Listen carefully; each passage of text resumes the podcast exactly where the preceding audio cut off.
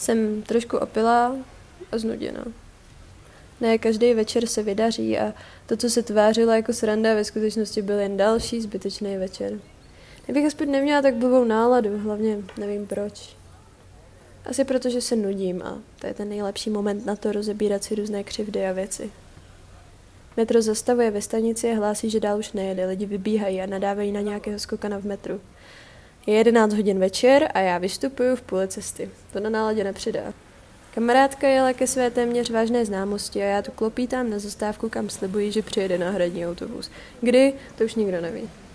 Mohla bych si vzít nějakou tramvaj a jet někam a tam přestoupit, ale nechce se mi. Nechce se mi domů. Sedím na lavičce a uvažuji, že si zapálím svoji poslední cigaretu.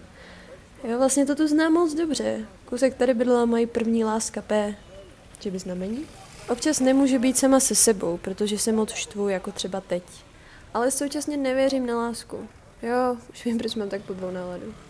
Když jsem vyrážela za kamarádkou do baru, zjistila jsem, že má moje letní známost vztah. Je listopad a já pořád nic. Ne, že bych něco chtěla, nevěřím přece na lásku, že jo. Na halloweenské oslavě před pár týdny jsem potkala někoho, ale z toho nic nebude. Láska je na houbě. Vlastně jsem ani nikdy pořádně nemilovala a mám takovou teorii, že vztahy jsou jen pro ošklivý lidi, co se bojí, že zůstanou sami. jsem hrozný člověk. Nevím, jestli tomu vlastně v hloubi duše věřím. Myslím, že moje mysl je mnohem hlasitější a většinou přeřve všechno, co skutečně cítím. Jak říkám, nemůžu být sama se sebou a musím využít toho, že jsem opilá, takže hurá za ex. A vybil se mi telefon včas, než abych své úmysly napsala někomu, kdo by mi je mohl zkusit vymluvit. Vydala jsem se po té staré známé cestě, vystoupila po schodech a došla k jeho dveřím. Přivítal mě, měl blbý keci.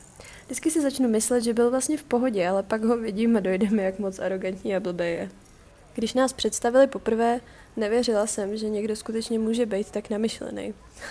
Slovo namyšlený zní tak hrozně jako z roku 2011. My v 2014 bychom použili spíš arrogantní. Nevím proč, asi že jsme víc cool. Takže jsem si myslela, že to hraje. Smála jsem se, ale pak jsem se přestala smát, když jsem zjistila, že to myslí vážně.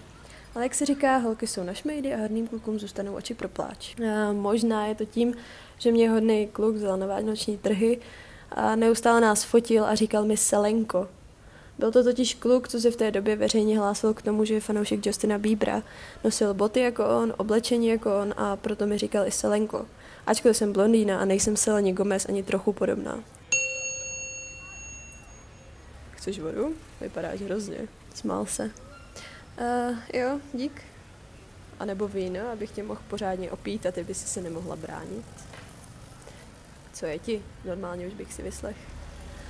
Uh, nemám náladu? To si za mnou neměla chodit. Já ale chtěla. Vím, že se chovám jako dítě, uvědomuju si to a nemám nejmenší chuť s tím něco dělat, protože jinak bych musela říct pravdu. A to tu, že nechci být sama. A to by znamenalo ukázat, že jsem zranitelná. Ale já jsem zranitelná. Objel mě. To neměl dělat. Proč to dělá? Proč mě objímá do háje slzy? Fakt super. Tohle byl můj první takový faktický vztah. Vzpomínáte si na první faktický vztah? Většinou je to s člověkem, který vám fakt padne. Je to člověk, se kterým dospějete svým způsobem. Poprvé si hrajete na dospěláky, když vám je třeba zrovna 15. My s P jsme byli v mnohem dost podobní. Tak třeba na začátek, ačkoliv bych si to v té době nikdy nepřiznala, oba jsme měli velký ego. A mysleli jsme si, že ostatní jsou automaticky horší než my. A když najdete někoho, kdo si to myslí s váma, pak můžete všechno. Myslíte si, že můžete pokořit celý svět. Oba jsme měli také v oblibě zúčastnice různých lidských her. Kde bylo drama v partě našich přátel, tam jsme byli my. Do dneška s ním mám trochu problém a proto nevěřím na emoce a jak já zbožňuju pohrávat si s chlapama. Co když se to vlastně všechno může právě on, moje první láska, kvůli který jsem se vyvinula úplně blbě. Ale je všechno dobrý? Podíval se na mě. Ono jsme asi oba špatní lidi, co? Nad čím zase přemýšlíš? Neděsí tě někdy, že prostě zůstaneš sám? Nebo spíš, že se nikdy nezamiluješ, takže i když si třeba někoho najdeš, tak ho nebudeš moc milovat a prostě to nebude ono a to pak je lepší být sám, nebo ne? Proč bychom ty nebo já měli být sami? Nesmysl. Ty to nechápeš. Hm, já mám ale teď přítelkyni. Směje se. A miluješ jí? Ježiši, PJ, do toho ti nic není, že jsi opilá, nevěříš na lásku, ještě neznamená, že všichni ostatní kolem tebe musí být automaticky nešťastný. Je ticho, dlouhý ticho, nebo mi to tak aspoň přijde. Chci říct, že nám na Gimplu profesorka na občanku říkala, že děti rozvedených rodičů pak většinou opakují stejné chyby, že tím, jak jsou z rozpadlé rodiny, tak mají problém si vytvořit úspěšný vztah, protože nemají ten správný vzor.